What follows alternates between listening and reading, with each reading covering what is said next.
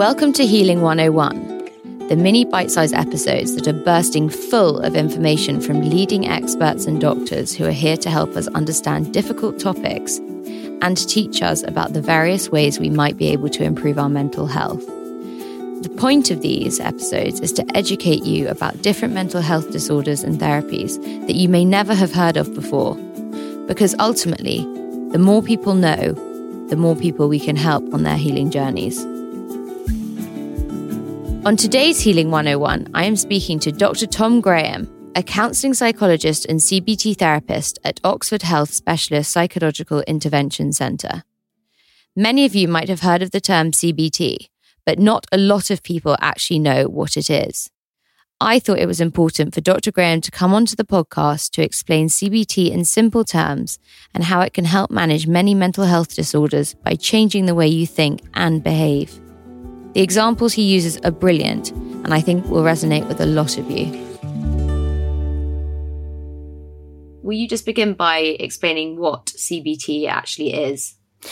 Sure, yeah, I'll do my best. So, CBT stands for Cognitive Behavioral Therapy, and it's a talking therapy in which we look at the sorts of thoughts that people are having, how that makes them feel, so their emotions, and how it affects them physically in their body and their behavior. So, how that might inform what they do, and how these things all fit together, really, how they all interrelate and inform how people live their lives, what they're thinking about, what they're doing, and how they're feeling.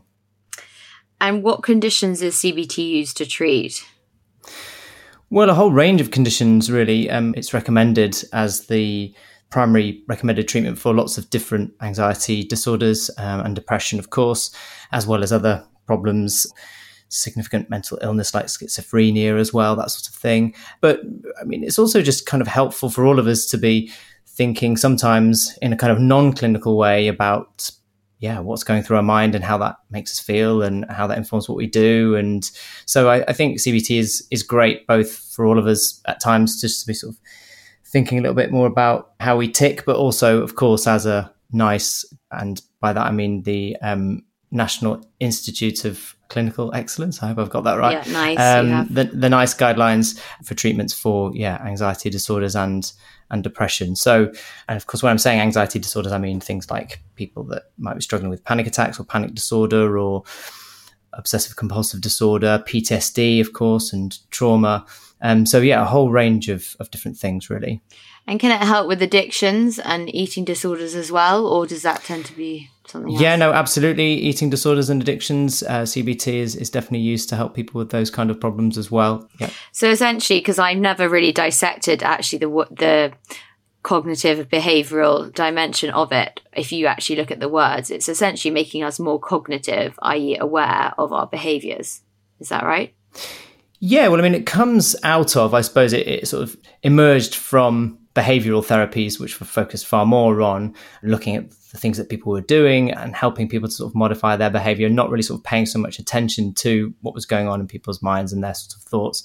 But it's still, I think, sort of at, at its heart, is still a, a, very active and kind of behavioral therapy. So, sure, we'll, we'll definitely be looking at the sort of thoughts that people are having, how that informs what they are doing, but also um, how what people are doing in their behaviors is kind of feeding back into their thoughts and almost like reinforcing beliefs and keeping things going. So, CBT tends to take a kind of maintenance model approach to things and looking at what's keeping a particular problem for somebody going. And, and then when where can we perhaps start to help somebody with uh, certain patterns of thinking or certain ways of doing things in terms of their behavior that might then uh, start to change things for them and give them a sort of better experience. And how does it exactly work? So if you were treating a patient say with ocd how does the cbt work well, a typical course of CBT would start with um, what's called a, a, formulation, and that's just kind of a fancy word for drawing out a bit of a diagram, usually a kind of map of the person's problem. So we typically say, okay, let's look at a recent and typical example of the problem in action, and then we'll look at what goes on in sort of slow motion and look at uh, the sort of thoughts that are triggered by a particular situation, the sort of things that go through your mind, how that informs how you're feeling and how that informs what you do, and sort of map out that sort of cycle. Because most of us go around thinking and doing things without really reflecting on it too much and actually kind of slowing things down and picking apart what is a process um, then gives people a bit more scope to look at what could be kind of changed within that process. So we might then help people to reflect on and consider the sort of thoughts that they're having and kind of evaluate their accuracy or if they're helpful and then really sort of set about engaging in the experiential and experimental stuff of experimenting with doing things differently so i suppose the magic happens, I think, in CBT when we get into doing behavioral experiments with people, which is taking a particular prediction or belief and putting it to the test and actually coming up with some sort of experiment where somebody tries to do something, perhaps do something differently to see whether their original belief is true or accurate, or just to kind of gain more information that might then cast a different light on their belief or lead them to kind of question the way that they've been thinking about things and doing things and and see if there are different ways to do things. And I guess another sort of key part of a lot of CBT is is the kind of exposure based part of it. So CBT isn't simply exposure for exposure's sake, where we just kind of put people in a room with spiders if they have a spider phobia or something. Obviously, that would be kind of scary. But we look at what are the particular beliefs, what are the particular thoughts at play here that are informing somebody's fears and what they what they do, their behavior, and, and how can we kind of come up with experiments that are, likely to involve some exposure to feelings of anxiety and to the things that they're sort of frightened of, so that we can see how the world really works and and put those thoughts, predictions, beliefs to the test. So, for example, if you had someone who suffered from severe social anxiety, say, you might get them to check out their thoughts with another person. So, for example, you go to a party and you see someone and they appear to be quite aloof and abrupt with you. You could then say to them subsequently, Oh, you know, I felt you were quite abrupt with me. Was that something to do with what I had said? Or was that something going on with you? Would that be something that CBT would recommend? Or would it be helpful for the person to base the therapy on their own exp- internal experience rather than relying on a kind of external validation process, as it were? Well, that's a really great question, and I suppose it's a, it's a really sort of pertinent one to social anxiety, where I suppose people with social anxiety are often very kind of inwardly focused and actually not brilliant at looking around them and taking in the data from the real situation. And they base a lot of their interpretation of situations on how they're feeling. So I guess we probably all know what it's like to feel anxious and and feel like uh, we're hot and sweaty and maybe a bit red in the face. And if you're sort of in the mind of somebody with social anxiety, you might be sort of imagining that that's really being broadcast to everybody in the room, and they can see just how kind of embarrassed you look and you're bright red and that sort of stuff. So that would be a kind of example of um, somebody seeking the internal data of their experiencing to sort of infer how they're coming across. Um, again, you've probably sort of I don't know, given a speech yourself or or watch somebody give a speech and and they've looked really together and, and it's been a brilliant speech and they've come off stage or whatever and you said that was great and they've said, Oh my gosh, I was absolutely terrified. I was shaking like a leaf up there and you think, well, they looked like completely together and you would never have been able to see that. So, you know, our internal world is not being broadcast to everybody around us. And so that's something that uh, we look at with people um, who are struggling with social anxiety.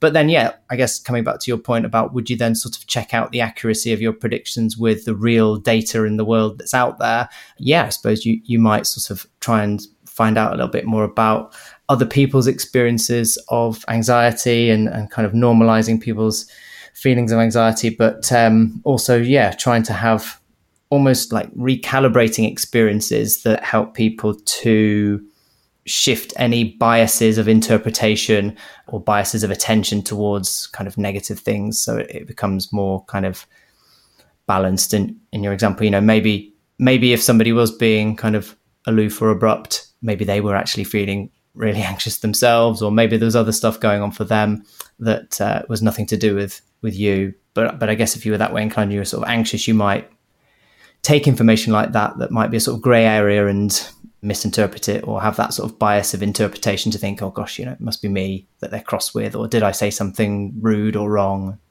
Mm. So it's really all about kind of experimenting with finding out. And so, for example, someone with OCD, if they had a compulsion around checking a lock, for example, how would CBT differ from, say, exposure therapy? And that exposure therapy would basically say, right, stop, don't check the lock. Once you've locked the door, you walk away and you don't go back and check it. What would a CBT approach involve in that situation?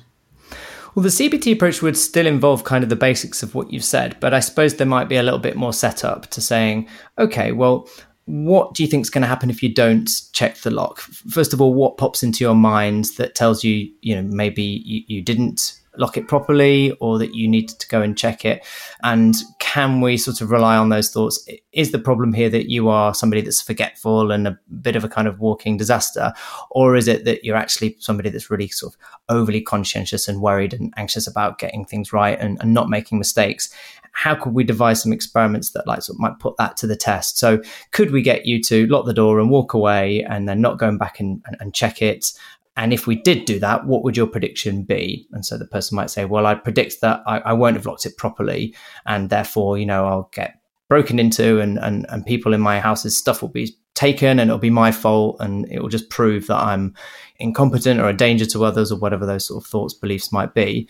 So I guess we'd want to put that to the test. And obviously, that is exposing somebody to their feared situation and exposing them to those feelings of anxiety. I suppose we might have to do that with somebody, uh, you know, a number of times to help them to feel a degree of confidence that that actually, yeah, uh, they can lock a door and walk away without needing to go back and check it. And maybe these thoughts are just sort of random intrusive thoughts or doubts that they don't need to pay attention to. But I guess the the idea here is that we're helping people to carry out these experiments and find out new information that hopefully they can then sort of generalize across the board.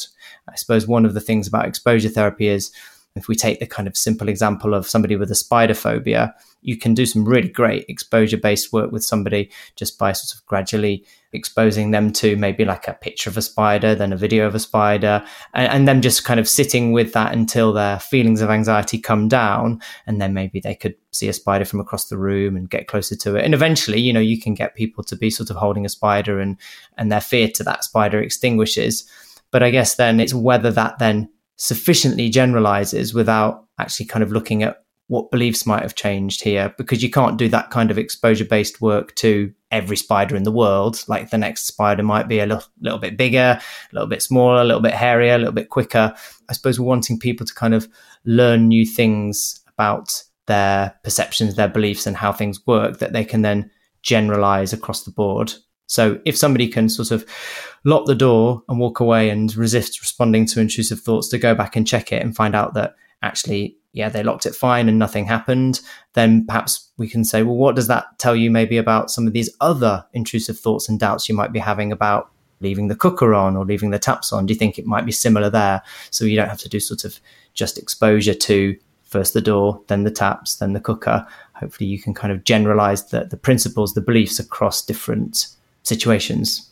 So it sounds like a lot of the preliminary work is done around the cognition and the thought process before moving on to the behavior itself. So you're sort of almost trying to talk yourself out of the behavior, convince yourself that the behavior is irrational or the thought process is irrational, and then you go in to practice it.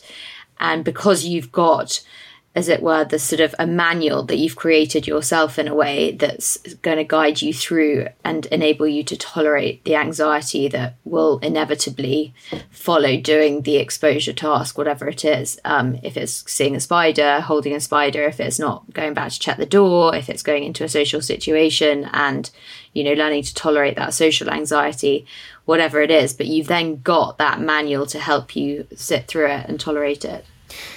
Yeah, I suppose as much as we're trying to to get people to do in those first sort of stages is is question their thoughts. So, you know, we're not sort of wanting to get into an argument with people about you know your thoughts are irrational and we need to challenge them. I, am probably sort of not a big fan of that word challenge, like thought challenging in CBT. I, I guess I see it as a real process of discovery and experimenting, and if we can through formulating the problem, drawing out the diagram, and sort of questioning a few things, reflecting on it, and kind of scratching our heads together and thinking, okay, how does this stack up? Where where do you think we might have some wriggle room to kind of test some of this out? We're really just looking to kind of loosen up the fixity of people's thoughts and beliefs to get them to a stage where they can then actually take some steps towards testing it out. And so I guess one of the analogies I'd use is the first few sessions of therapy are a bit like imagine you're at a swimming pool and you're looking at diving boards that kind of high people are jumping off into the swimming pool and you're thinking oh gosh is that okay to do? Is that safe enough to do?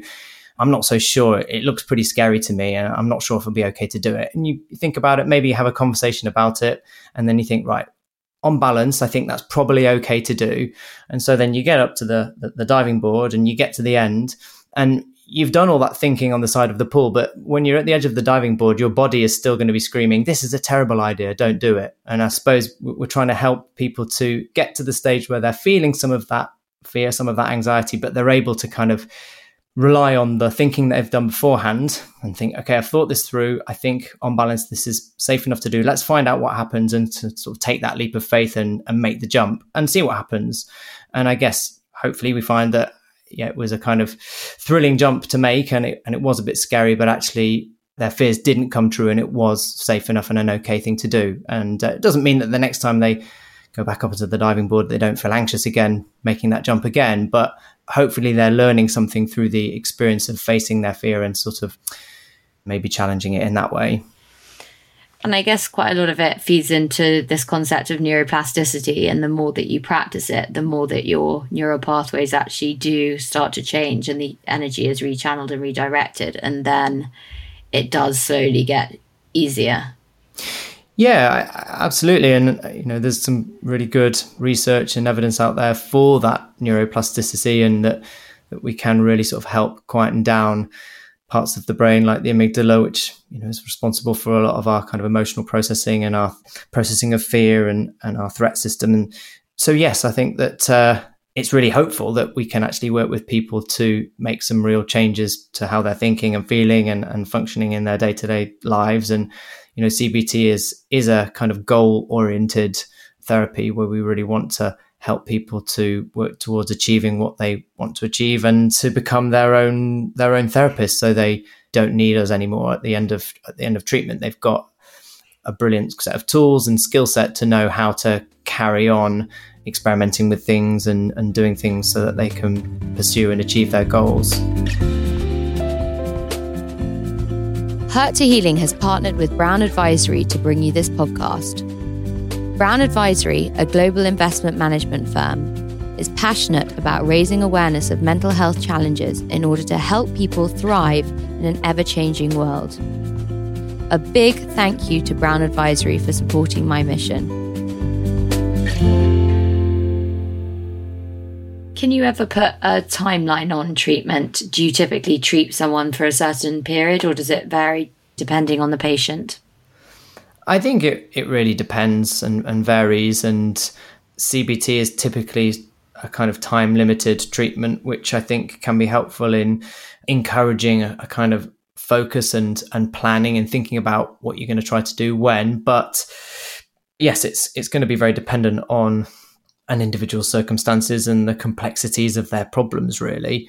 So for somebody who may only very recently have experienced their first panic attack and, and have had a couple of panic attacks since, and this is starting to become a problem for them, and they don't sort of really understand what's going on when they have these experiences, you might catch them early on in in, in treatment and be able to do some brilliant work and, and have that all resolved for them within a few number of sessions, not loads and loads of sessions. Whereas somebody who may have been struggling with something for far longer or maybe ha- has sort of a number of different comorbid or overlapping issues, then it might take that bit longer. And um, other things, just going back to what you were saying about social anxiety disorder earlier on, the research out there shows us that people with that particular disorder take a very long time to even seek treatment. We're talking like on average, people can take sort of 10 years plus to actually even seek out treatment. So, of course, then you've got somebody with a more long standing problem that, again, typically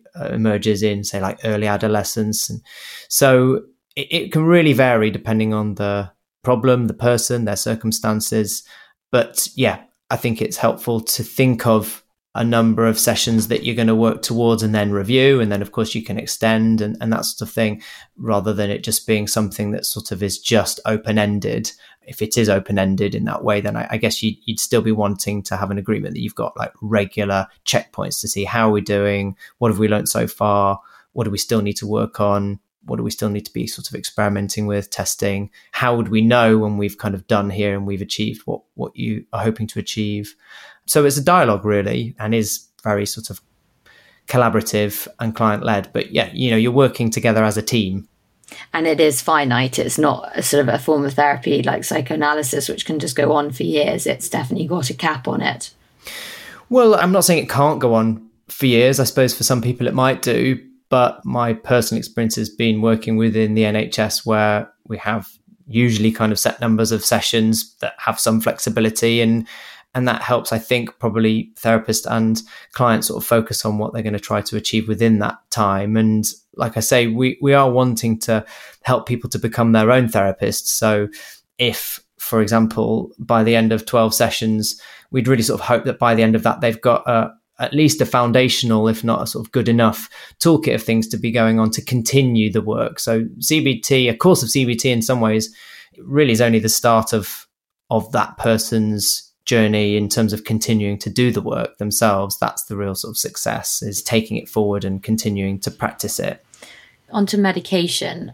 Do you find that most of your patients are on medication? And is it helpful to be on something like an SSRI in conjunction with CBT well again it it varies so much. I mean i've worked in different services with different populations of people with first treatment episodes through to people that have had a lot of treatment and have quite sort of long-standing difficulties and it would really vary. So again the nice guidelines would suggest that people are first offered you know talking therapy like cbt often for for their difficulties um, rather than a medication. And for many people, I'd very much hope that that would be sufficient. And they wouldn't need to then sort of also take medication. But for some people, medication can be really helpful. For some people, medication can be sort of crucial to helping them then do the work that's needed in in their CBT sessions. So there's definitely no kind of one size fits all for this, and and there are sort of various factors that might need to be considered as to whether somebody decides to take medication. And yeah, again, it's always a a conversation that somebody would ha- want to have an informed conversation with their GP or potentially a psychiatrist and make sure that the therapist is aware of that conversation and and have people kind of working together so that everybody is on the same page and collaborating. I would like to know your opinion on why CBT can work for some people and it doesn't work for others. Do you think it's due to the amount of work people put in? Or do you think it's more effective for some conditions versus others?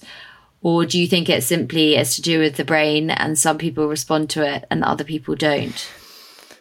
I think probably again loads of different factors depending on on a person, on the therapist they're seeing. I suppose it's really important, I'd say first and foremost, if anybody wants to gain CBT, that they ensure that they are seeing a CBT therapist and that they are engaging in receiving CBT. So people should definitely check out that they're seeing somebody that's had the right training and is is credible.